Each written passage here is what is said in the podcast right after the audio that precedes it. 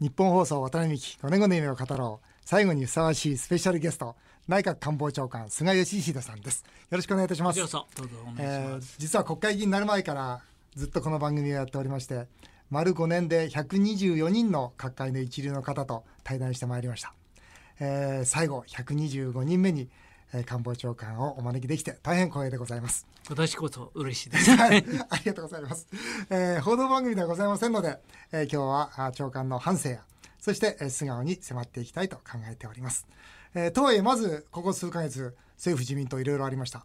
都議選の結果や内閣改造、えー官房長官は今一番何を大切に国民のために仕事をされようとしていますか？今なんて言ってもですね、はい北朝鮮ですよ。ああそうですね。北朝鮮ですね。まさに国民のですね、はい。えー生命と財産と平和な暮らしを守る。はい。これがあの私たち政権の最大の責務だと思ってますので、はい。えー万全の体制で、はい。えーとにかく自衛隊、えー海保の皆さんをはじめですねはい。24時間365日はい万全の体制で取り組んでいる、そこまずい一番ですよね。うん。あの長官のですね、ええ。まあ、今回ええ。本読ませていただええ。もう長官のことはよく知ってるんですが、ええ。今回改めて本読ませていただいたり、いろんな言葉をこう見させていただいたりしたんですが、あのその政治において一番大事なのはまず平和だと。はい、安全保障だと。そうなんです。そして二つ目が地方分権ですか、はいはい。えー声にこう書かれてるんですが、はいえ長官今回ですね僕あの上海ではい。中国の、まあ、政府高官ではないんですが政府高官に非常に近い、まあ、あの実業家の方とはい。会食をしてきまして、はい。ええーこの北朝鮮のことが大変、まあ、もちろん話題になりました、はい。えー渡辺さんどう考えてるの？ということからあ彼らの意見も聞いてきたんですが、はい。まあ、彼らの意見を率直に伝えますと、ええ。あのー持ってしまったものはしょうがないんじゃないかと。はい。もしその騒ぐなら、はい。そのオバマもそうだったけど、ええ。持とうとしている時に叩くべきだったと。はい。もう持ってしまったからには、ええ今度何かそれを手放そうって言っても手放すことはできないし、はい。そこに対して力を加えればものすごく大きな悲劇を生むんじゃないか、だから中国共産党としては、ええ。とにかく持ってしまったんだからそれを絶対に武器として使わせないようにまあこう交流をしてそこで抑えていくんだとうん。いうことを力説してたんですよ。ええ。これどうですか？持ってしまったからにはっていうところは。ただですね、はい例えばあの核実験も成功しますよねしました何回となくしました。しかし、えーミサイルの小型化はい核弾頭ですね、はい。そこまではまだ届いてないと思ってるんですよ。あそうですか。ええですからあとにかく国際社会一致して圧力をかけてですね、はい。北朝鮮の、まあ、政策を変えさせると、うんまあ、そういう意味で、えー先般もはい。安保理そうですね。極めて厳い。しい決議、はい全会一致で成立させることができたんですね。そうですね。これをやはりうん実行に移していく。これを続けていったら北朝鮮のためにうん何もならないと、なるほど。そういうことをやっぱり感じさせることが大事だと思いますよね。やっぱりあれなんでしょうね。中国側としてはとにかくもう持ってしまったし、大陸弾道弾ももう成功してしまったという前提の中においてしょうがないじゃないか。だったらその上でどうしようなんですけど、今のじゃあ政府のお考えとしては、いやまだ完成はしてないと、完成してないと思います。してないと、はい。まだ間に合うと。はい、いうところでいややっていくあのこれ以上拡大させないさせないと、えー当然もう核はですね、はい、えー戻せない、持たせないと。えーえーそういうことで今、なるほど。えーやってます。もうそうですね。私も一議員としてもう全力でしっかりとやらせていただき、はい。そのように思います。えー長官のことをちょっと聞かせてください。はい。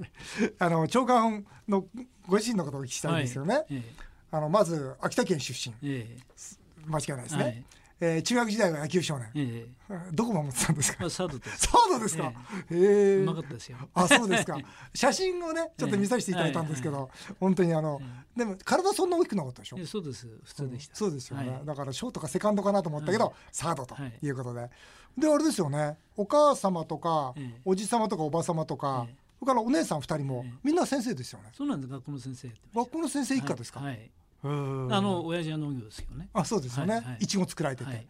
でにもかかわらずその集団就職で上京したと、まあそうですね。私、うん。あの私のところは本当に田舎なんですよ。はい。当時120人、えー中学生がいまして、はい。半分が中学卒業すぐ金の卵と言われた時代東京出てきたんですねみんな。そうですか。で残った60人のうち30人が高校行ってなるほど。で30人はもう農業の手伝いそんなところで。まあ、そんな中で高校卒業されますよね、ええ。ええ。まあ、道としては農業をやるええ。お父様が農業やられてますから、それからまあお姉様のようにええ。その大学行ってええ。教員になられる、ええ。いろんな道があったと思うんですが、その集団就職で段ボール工場、あの高校卒業してですね、はい。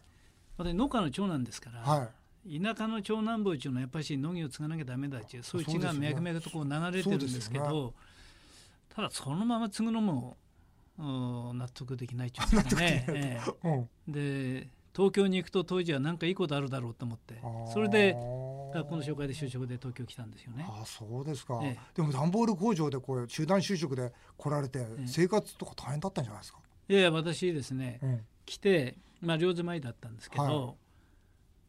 そこで人生がですね、はい。考えたことと全く違ってその 壁というんですかね、うんまあ、そこにいきなり突き当たるわけですよね。うん。当時は東京に行けば何かいいことあるだろうと思ってきたんですよ。うん。地方の方って大体そうですよね、東京に行ったらなんかあるんじゃないか。だから全然然なかったっちゅうそれからこれやり直しなきゃダメじゃないかなっていう感じで、うん。で2年間フラフラして、うん。働いて金貯めてうん。で大学法政大学入ったんです。じゃあご自身で、ええ。まあ、その学費を貯めてええ。働いて、はい。で法政大学に進学された、一番授業料安かったんですよ。あそうですか。私立で、はあい、なるほどね。法政大学に進学するときにはもうあれですか。政治家になろうとかなんかいろいろか夢があったんですか、いやいや私まだその時代においてですね、はい。やはり田舎に帰らなきゃダメだっていうのがやっぱりあったんですよね。ほうほうほで大学を卒業して就職東京でですねう、うん、田舎に帰る前に働こうと思って就職してはい。そこでやっはいぱ政治の場で働こうという思ったんですそれなんでですか？なんかきっかけがあったあの出来事があったんですか？い世の中のことをなんとなくこう分かってきて、はい。もしかしたら政治が世の中を動かしてるんじゃないかあと、なるほど、まあ、そこで、うん。えー関連する、まあ、芸になると全く思ってませんでしたから、うん、そこの世界に飛び込んで働いてみたいと。思った、ねはあ。それで大学の就職課で政治関係の仕事に就きたいって言ったわけですね。で就職課に行ってですね、は大学のお OB の政治家紹介してくれって言ったんでい、すよ、うんうん、そしたらたまたまそこの人が OB 会法政の OB 会のですね、事務局が近くにあったんですよ、はいはい。そこを紹介してもらってその縁でですねうんいろんな紆余曲折を得てうん。横浜のこの彦三郎先生のところへたどり着いたんですよね。あれですよね。その時26歳はいですよね。えええこの長官のずっと実はこう語録っていうのはお言葉ずっと見てましてね、え面白いなと思ったんですけど人生で一番嬉しかったことは何ですかっていう質問の答えにえ秘書になったことって書かれてるんですよね言われてるんですよね、ええ。本当にそうですか？いや私あの購買だったりこんなところで一食お口はと思ったんですよね、はいはい。なんとなくはい。寂しくなって、はい。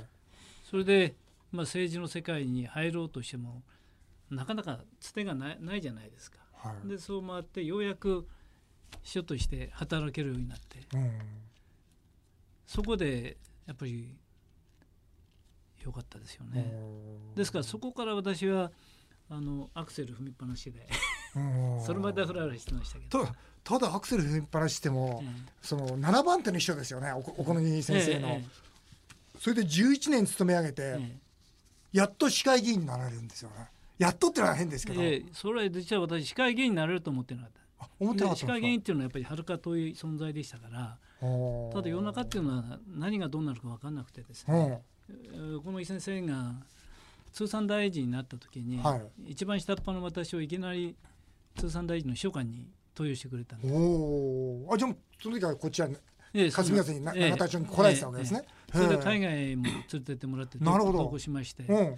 それからまたなんとなくこう景色が、変わってきて、えー変わってきたなって感じで見える景色が変わってきたなって思いますよね。うん。じゃあだんだんこう仕事が変わることによって景色が見える景色が変わってきて、それによってこうだんだん夢が広がっていくという、まあ夢というよりもですね、はい。やっぱり政治。はい。あの、まあ、世の中を動かしてるんで、はい。その中で自分は働きたいと、うん。その銀ということでなくてですね、うん。そう思ってえー入りましたから、はい。それがだんだんとこうおそうなんだなって感じになってきたんですよぎ自ら議員になろうと、いやそれもですうんね、私実はあの思ってなかったんですよ、思ってなかったんですか？え思ってなかったんですか、ええ。じゃあ一番の秘書になれればいいと思ってたんですか？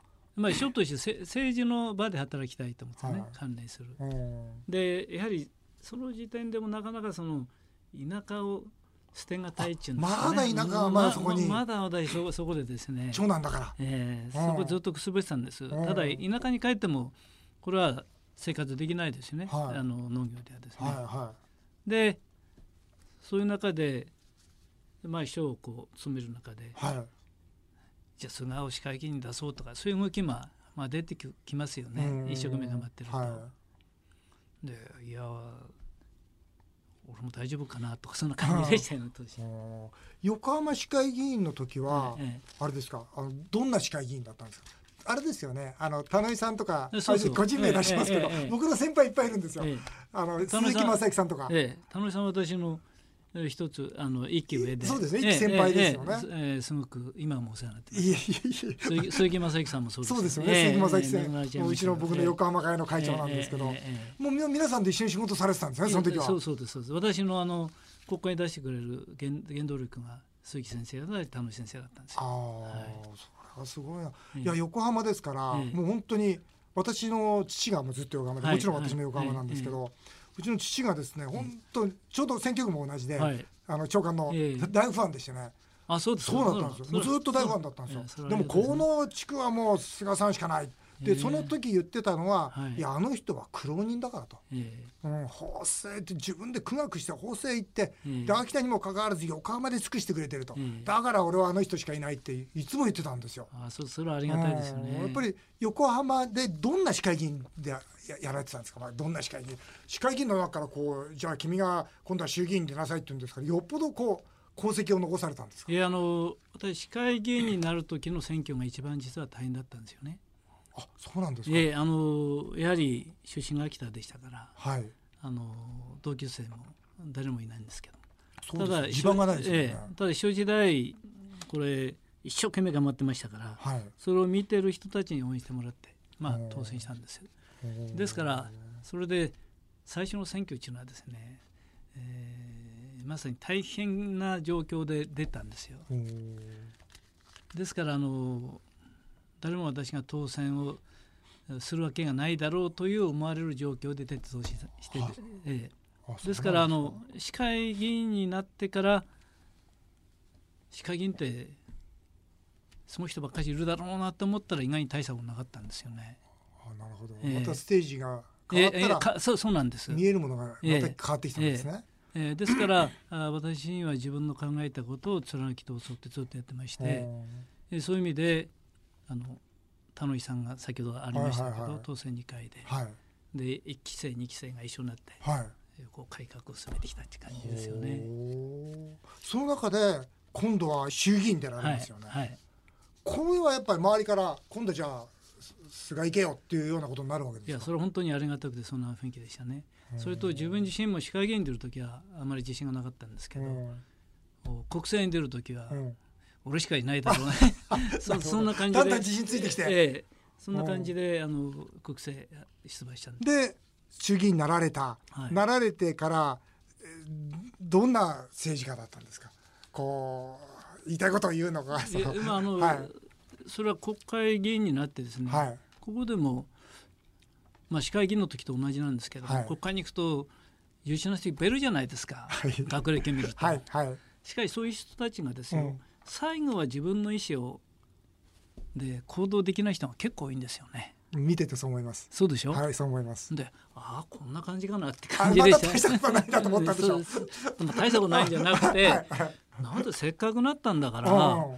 自分の意思でやればいいのにと私は思ったんですよ。で私は常に造反もしましたし、はい。自分の意思がずっと貫いて、ですよね。ずっとなんか歴史を見させていただくと、ええ。それ話すとラジオ終わっちゃうんで ちょっとずっと造反されてるんで、あ長官造反好きなんだなと思って。いやそうじゃない。好き,、うん。好きじゃな好きじゃないですね。当たり前のことをやろうと思って。なるほど。で中堅の時に梶山先生はい。梶山清六先生えを政治の師としてこう仰がれるようになれますよはね、いはい。これは梶山先生のどんなところが魅力的だったんですか？あのー梶山さん先生っていうのは奥野木先生の親友ですよね。親友で、はいその縁で私あのご指導いただいたんですけど、もう非常にですね私すごく印象に残ってるのは、はい。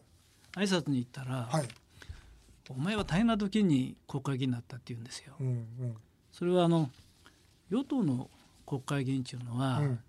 これから人口が減少していくと、うん。年寄りが増えてくると、うん。そういう中で、えー厳しいことはい。もうやはりしっかり説明をしてうん。理解をしてもらうと、うん。それは与党の責任でも責任なこと言えないから、うん。そういう時にお前になったんだから、うん。お前は大変な時になったなと、うん。俺の時は国がどんどんどんどん成長してたから、与党はいろんなのできたけど、うん。今度は大変だぞってうん。言われたのが非常に印象に残ってましたね。それとあとはあ政治家というのは国民の食いぶちを作るのが政治だって。あ声をですね。食いぶちを作るのがはい政治だ、はいはいだから、うん、先を見ていろんな政策を提出をして実現しなきゃダメだと。おー。言われましたよね。なるほど、えあのあれですね。じゃあ長官あの例えば法人税下げようじゃないかっていう話をずっとさせていただいたじゃないですか、ええで下げることによってええ海外からの企業がはい。日本に来るんだと、はい。結果として率は落ちてもええ額は増えるんだよと。はい。いうことで、まあはい。長官中心に法人税下げたじゃないですか、まさにそれは梶山先生のそのし食いぶちを増やすんだぞとまあ、あの時はですね、はい。やはり日本って海外から日本に進出企業ってものすごい少なかったじゃなそいうですすね、そうですね。で国際化になってき企業が国をかなり選ぶようなそんな時代になりましたから、はいね。やはり日本でものを作ってもですね、えーそこで、うん。えー従業員雇ってですね、うん。えー成果を上げることができる、まあ、そんな状況を作るのが政治だと思って。うんあの20%にしました。そうですよね、本当ですね、え えはい、もうそれ長官と一緒に話させていただいて、絶対やりましょうっていう話をさせていただいたんですが、あの先日ですね、台湾に行ってきましたね、これまた、ええー台湾の実は総督とはい。会う予定だったんですよ、蔡さんと。はい。で、会う予定だったのが、まあ、前々日にいきなりキャンセルになりまして、ええでなんでかっていうと、退役軍人の方々の年金をはい。今回大幅にカットする法案を通したらしいんですよ。はいはいはい。でそれに対してもう国民っていうか退役軍人の方大騒ぎしてて、はいはい。まあその駅前なんかでも3万人からのものすごいデモで、だかはいらこれ危険なんでちょっとあの今回のアポイントはなしにしてくれってことだったんですが、はいまあこれなんかもあれですよね。要するに右肩上がりの時は政治ってのは分配ですが、はい。右肩下がりになってくると今度国民に負担をしてもらわなきゃいけなくなりますよね。はい。はいだからおそらくその蔡総督において言うならば、国民に負担してくださいってことに対してものすごい反発をはい。今受けてる状況だと思うんですね。はい。